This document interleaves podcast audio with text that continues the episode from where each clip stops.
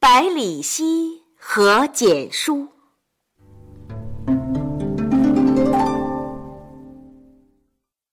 小公孙，作业写完了吗？写完了，开始讲故事吧。好，今天我给你讲两个人物好，百里奚和简书的故事。嗯，百里奚是虞国的大臣，哦，虞国被晋国灭掉之后，百里奚和虞国的国君一同被晋国给俘虏了。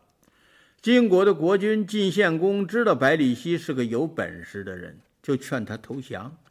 可是百里奚有一副硬骨头，就是不降。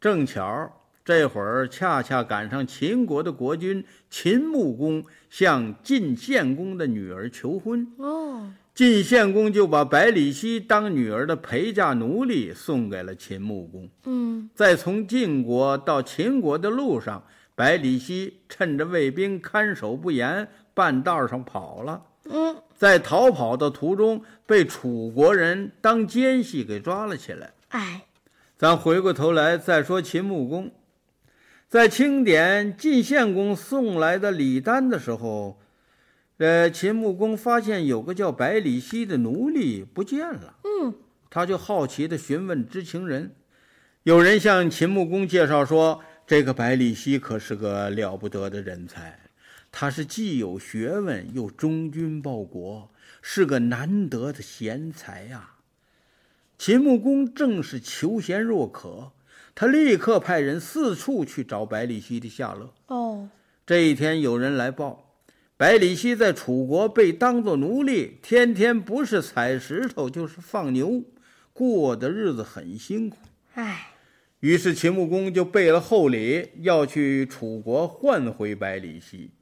这个时候，有个大臣看见了，连忙阻止道：“大王，您这是要干什么呀？”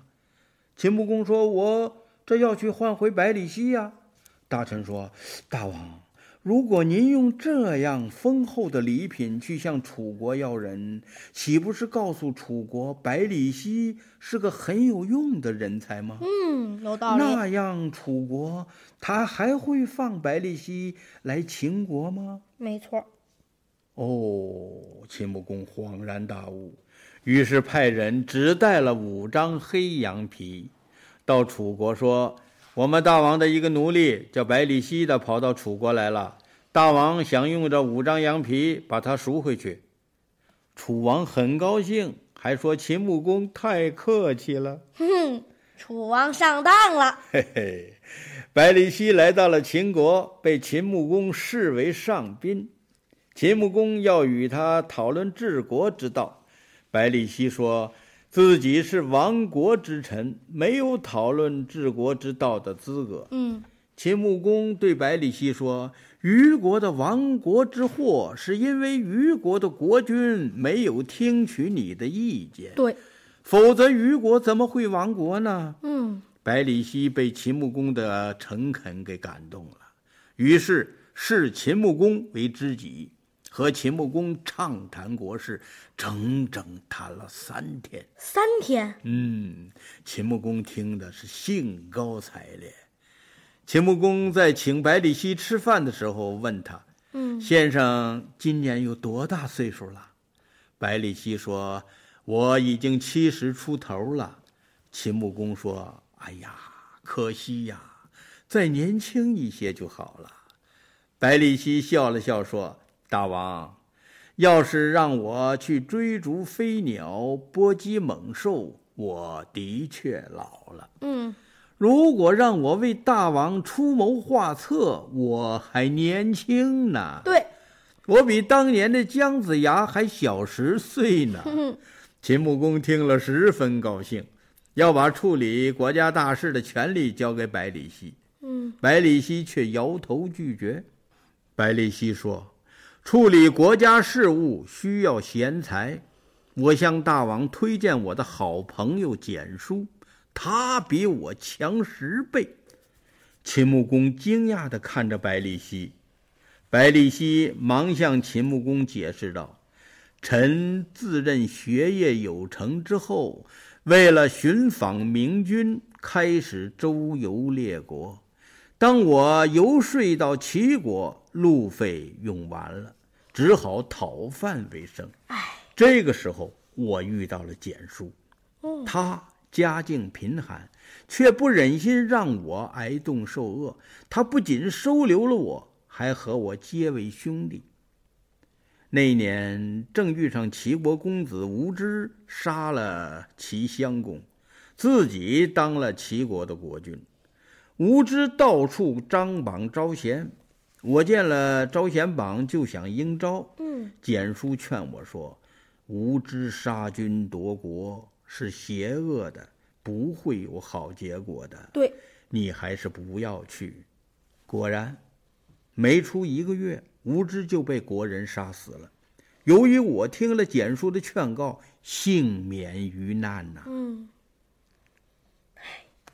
百里奚准是穷疯了，连好坏都不分。嗯，还是简书好，不仅有先见之明，而且有正义感。哈哈，是啊。后来百里奚又听说周王喜欢牛，就打算跑去为周王养牛，想以此得到周王的重用。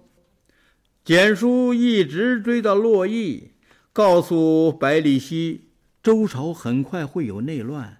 千万别官迷心窍，嗯，官当不成，反引来杀身之祸。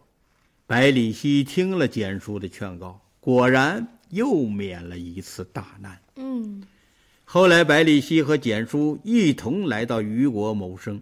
百里奚又想帮虞国的国君强国立业，简叔劝他说：“虞君是个贪财而又目光短浅的人。”还是另择明主吧。这次百里奚不愿意放弃当官的机会，没有听从简叔的劝告，当了虞国的大夫。果然好景不长，虞国很快被晋国灭掉了，百里奚成了亡国之臣。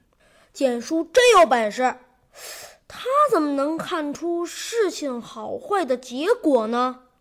百里奚也是在现实中碰了钉子，才特别佩服简叔的正义气质和遇事善于观察、善于根据客观线索进行分析而做出正确判断的本领，所以他才特别向秦穆公推荐简叔啊。不过，百里奚也挺叫人佩服的。嗯，他不仅能看到自己的不足。不妒忌朋友的长处，嗯，在名利面前把朋友推到前面去，这种无私的品质也很伟大。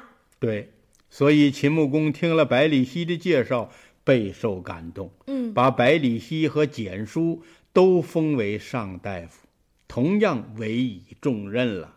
这下好了，我也为他们高兴。